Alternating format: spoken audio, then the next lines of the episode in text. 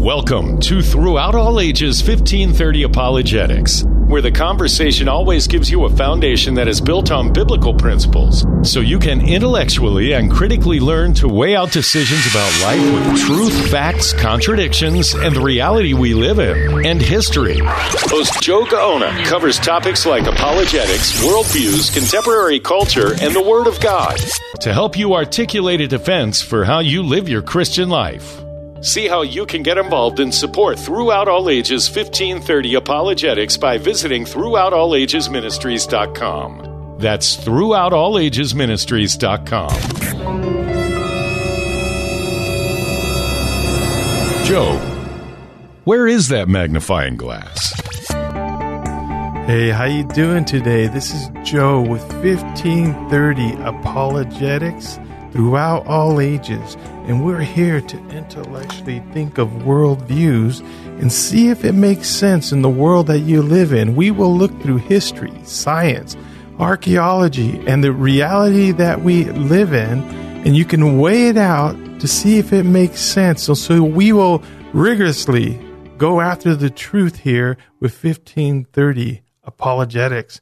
As you know, we have been talking about the canonizing of Scripture. We want to look from the very beginning days when Jesus' ministry took off. These apostles, the disciples who had authority to canonize the Scriptures, how did they get this authority? And what did it look like when we look at it from their perspective in a historical account? So today, as we look at how the Bible got canonized, we left off last week at Pentecost. The resurrection had taken place, 40 days had went by, and then another 10 days they waited, and it says the promise of the Holy Spirit will be indwelt in the believer, and he will be with you, upon you, and in you, and that the Spirit of truth, the Holy Spirit, will bring all things into remembrance and will teach all things. And so we see this happening right after the resurrection of Jesus Christ.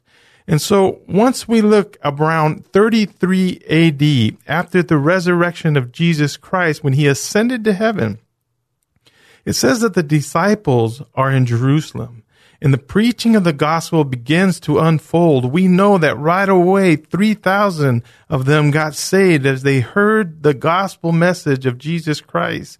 And it was said that very early, the gospel message had everything to do with the resurrection. It tells us in Acts, after the Pentecost, that Peter testifies this on Acts 2. He says, "This Jesus has God raised up, whereof we all are witnesses." Now, I want you to know that during this time, a man named Saul, he was a Judaizer. He was a Jewish man, an Israelite, but he was a Pharisee, a religious ruler of a high-statured man of the Jewish people, hated those who were to follow Jesus, and we're going to see this. And when we hear a description of this guy named Saul, that talks about in the Bible, it tells us that he was very strict on being a Judaizer, that he was circumcised on the eighth day. He was of the stock of Israel, of the tribe of Benjamin, a Hebrew of Hebrews, according to the law, a Pharisee, concerning the law, zealous, persecuting the church. And it goes on to say, "I am indeed a Jew, born in Tarsus of Cilicia, but brought up in the city at the feet of Gamaliel." Now, Gamaliel was a first-century Jewish rabbi and a leader in the Jewish Sanhedrin, a famous and a well-respected teacher. So Paul was taught according to the strictest of the Father's law of Judaism, and he was zealous towards God. And he goes on to say in his own testimony, "I persecuted the way." Now, the Christians very on in the beginning, they were called the Way. And he said, I persecuted them from the very beginning. I put them in death, in bindings, and delivering them into prisons, both men and women. And when the blood of your martyr Stephen was shed, so when they killed the first martyr who was a Christian, his name was Stephen, Saul says here, and I call him Paul because he changes his name to Paul, but it says that Saul here says, I was standing by, consenting to his death, and guarding the clothes of those who were willing to kill him. So as they were dropping stones on Stephen, a martyr for Jesus Christ, here Paul was consenting. Paul says when they were killing the Christian Stephen, I was there consenting because I hated these Christians.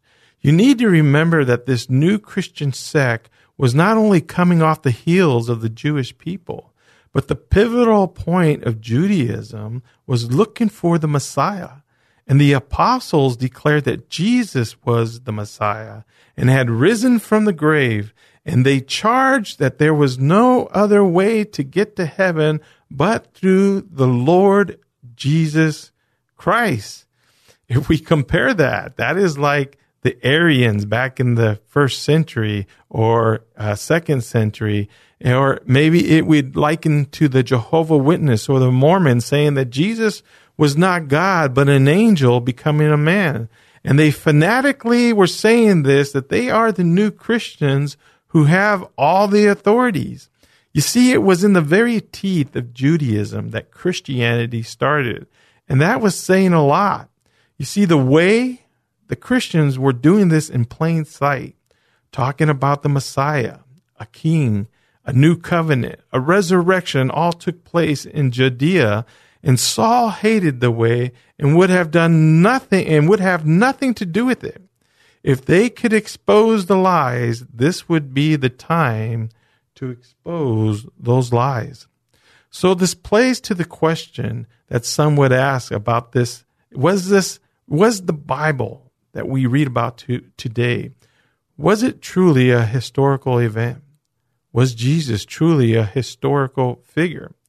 People like Paul, who had no reason to become an enemy of Judaism, he had status, he had a position as a Pharisee, he had a career. There was nothing to gain by becoming a Christian.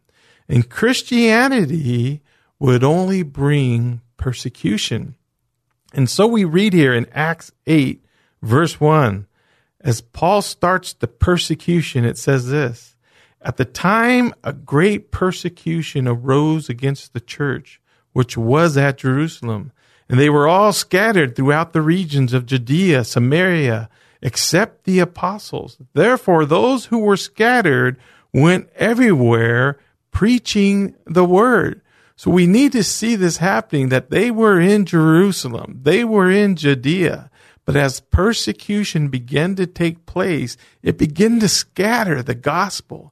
And what the men saw and heard orally is now being given to other peoples around throughout other cities of Samaria and the uttermost parts of the world. Now the question is, what would impact a man so much that not only would he become a Christian, but die as a martyr for Christianity? And this is a good question. You see, from the time Saul went to persecute the church, it was not more than 2 or 3 years. And then Saul had a conversion that changed his life forever. Saul would have his name changed to Paul and become one of the greatest apostles of Christianity. Now, as we take a look at this, remember, Jesus dies and rises again around 33 A.D. 2 years had gone by. Now it's 35 A.D. With 2 to 3 years of persecuting the church, Saul's name is changed to Paul as he converts to Christianity while he met Jesus on the road to Damascus. So now we are at 35 A.D. And it tells us that after that, Paul spends 3 years in Arabia, And then he goes to Jerusalem, and he tells us this in Galatians 1:17. You need to remember, 3 years have gone by now, so it's 38 AD. And he goes to Jerusalem to those who were apostles before him. But I went to Arabia and again to Damascus. Then after 3 years, I went to Jerusalem to see Peter and remained with him 15 days. So he sat there for 15 days and begin to talk about everything that has been happening with the risen Lord. And he says, but I saw none of the other apostles except James, the Lord's brother. And the church is moving now from city to city. The word is getting out. Paul spends 2 or 3 years persecuting the church. He spends 3 years in Arabia. And now it's about 38 AD, 5 years have gone by. About this time, he tells us that in Galatians that Paul spends 14 years in the region of Syria and Cilicia. It says, Paul wrote, now the things which I write unto you, behold, before God, I lie not. 14 years after, I went up again to Jerusalem with Barnabas and took Titus with me. And so he went up to Jerusalem after 14 years. And so around 52 AD, he goes back to Jerusalem. Now, between 35 AD on Paul's conversion on Damascus Road to 52 AD, Paul is returning to Jerusalem. The church is thriving. 15, 17 years have gone by, and that really isn't a lot of time. And so we see also what was going on here is that in 44 AD, so in 44 AD, we have the first apostle, martyr for Christ, Jesus. And this was James, the brother of John.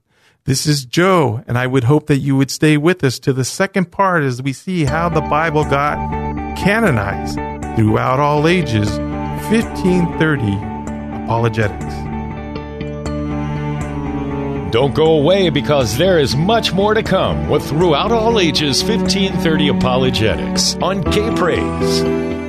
Throughout All Ages Ministry 1530 Apologetics goes into the public high school to build up the students' character, to intellectually think about their worldview and weigh it with truth. Studies show 75 to 85% of all college students who grew up in a Christian home are walking away from their faith. For more information about 1530 Apologetics, go to throughoutallages.com. Join Creation Fellowship Santee's Apologetics Speaker Series, Thursdays at 6:30 p.m. via Zoom. 1 Peter verse 3, chapter 15 says, to always be ready to give a reason for the hope that we have.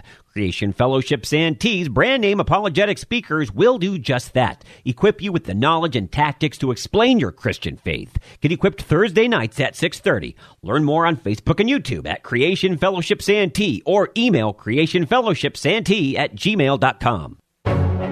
Welcome back to Throughout All Ages 1530 Apologetics. And now, here's your host, Joe Gaona, on K-Praise. Here we are back in the second part of Throughout All Ages 1530 Apologetics, and we're talking about how the Bible got canonized. How did it become our Bible with authority? Now, we had just talked about in the first part that from the resurrection of Jesus, from 35 AD, Paul's conversion, to 54 AD, as Paul's returning to Jerusalem, here are some of the things that took place during this time. So it was around 44 AD that we have our first apostle martyred, and that was James, the brother of John. It tells us this. Now, about the time of Herod Agrippa, the king stretched forth his hand to vex certain of the church, and he killed James, the brother of John, with a sword. So during this time, we have a decade, 10, 11 years of oral tradition of the resurrection account.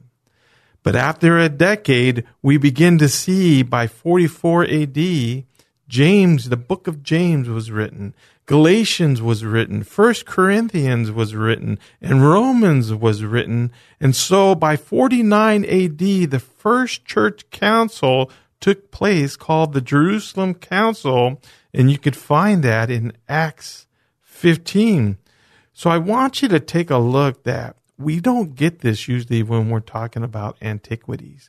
That very early on, we begin to not only talk about the resurrection, but we begin to have writings talking about what had took place in this historical account. Now, the manuscripts come very early, less than 20 years. It's hard to find that in antiquities, like I said. Antiquities means classic writings, and usually of Greece, Rome, and ancient Egypt.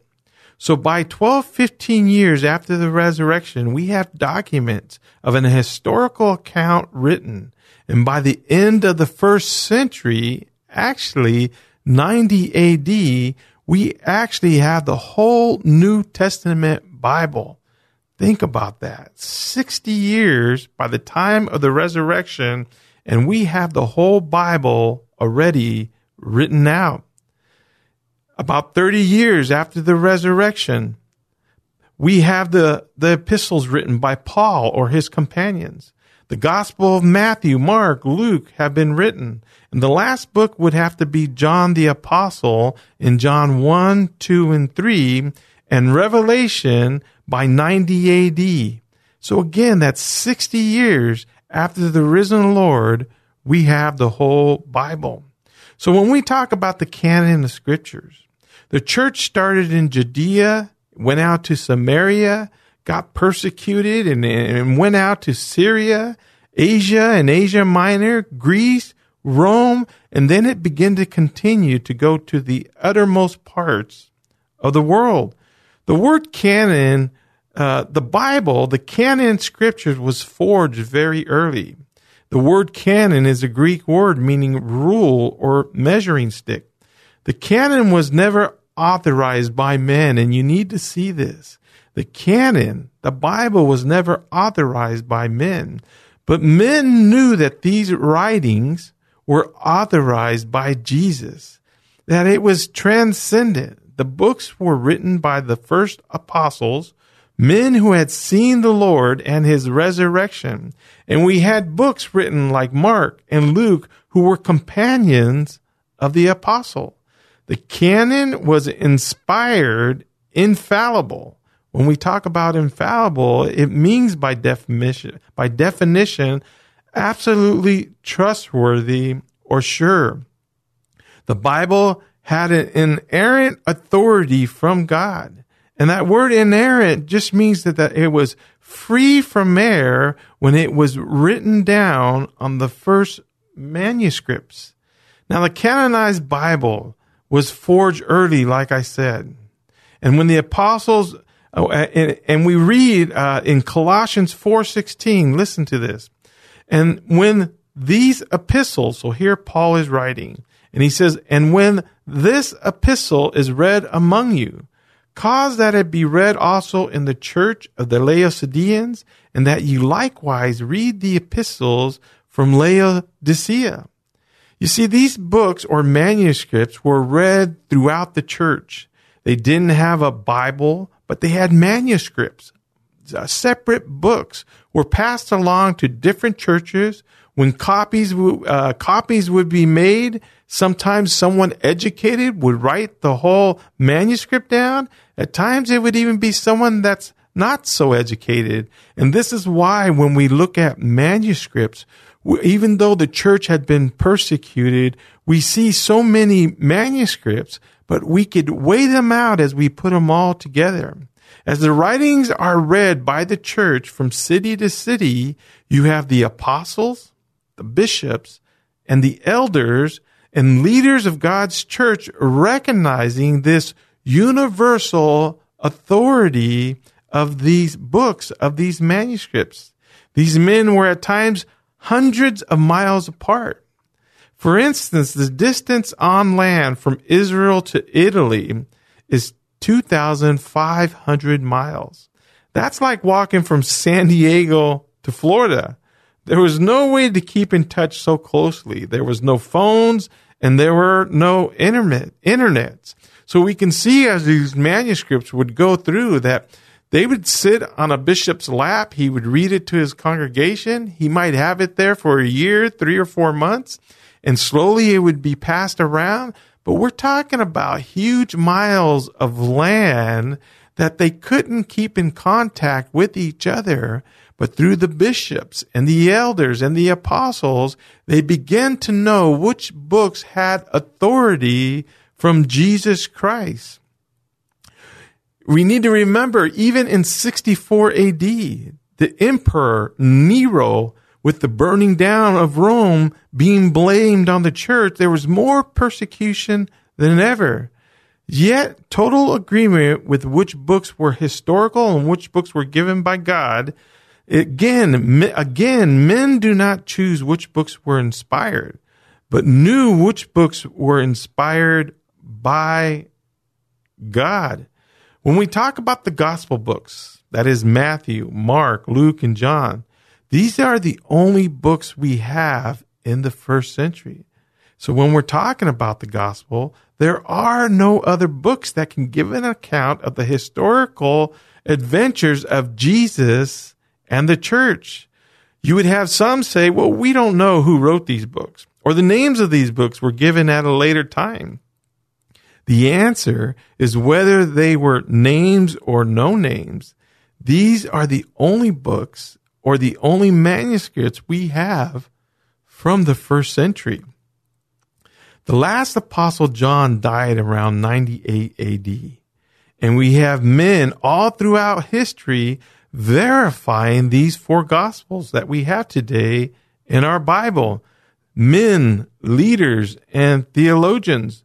By 150 AD, so this is 50 years after the last apostle died, we have Justin Martyr calls the gospels the memoirs of the apostles. And by 180 AD, we have Irenaeus gives the origin of the four Gospels. We have Eusebius said that of Papias, the Papias in 120 AD quoted the Gospels. By 110 AD, Ignatius quotes from the Gospel of Matthew. And by 110 AD, Polycarp, a student of the Apostle John, quotes the Gospels, and by 200 AD, Tertullian quotes the Gospels. And now when we get to the book of the New Testament, the whole New Testament, we have this thing called, well, let me finish this off with the four Gospels. We have this one book that was written. It was called the Diatessaron. And the Diatessaron was a harmony of the four Gospels. It was published by a man named Tatian. He was a disciple of Justin Martyr, and this was given between 165 AD and 180 AD. And the Diatessaron, the word means the harmony of four. And this is why we got the harmony of four Gospels. So when we talk about the Gospel account, many, many times there's reference made to that. Now, I want to talk about the list of the books of the canon.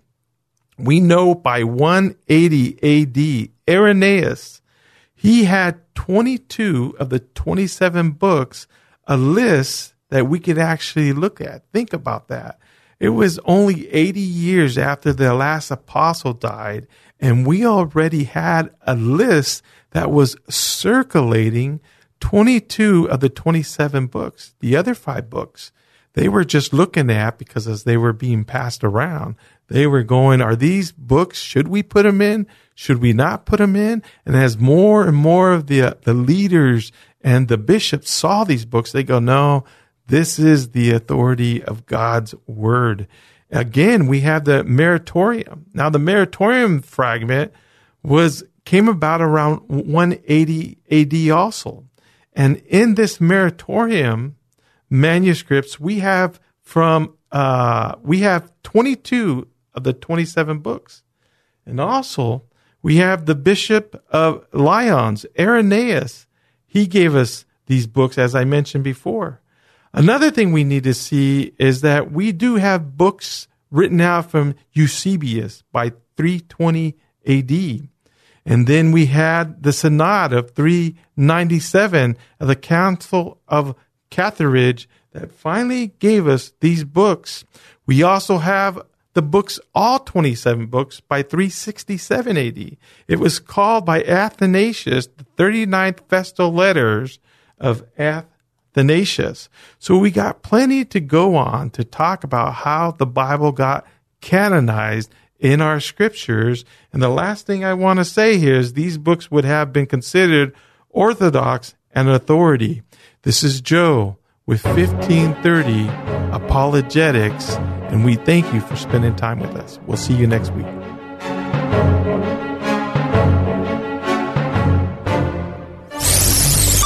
That's a take, and this has been Throughout All Ages 1530 Apologetics. You can learn more about your host, Joe Gaona, how to support and get involved with 1530 Apologetics by visiting ThroughoutAllAgesMinistries.com. That's ThroughoutAllAgesMinistries.com. 1530 Apologetics is vigorously setting the pace to give easy answers to hard questions in the culture we live in. So be sure to join Joe at this same time next week for more biblical principles to help you intellectually and critically learn to weigh out decisions about life with truth, facts, contradictions, the reality we live in, and history.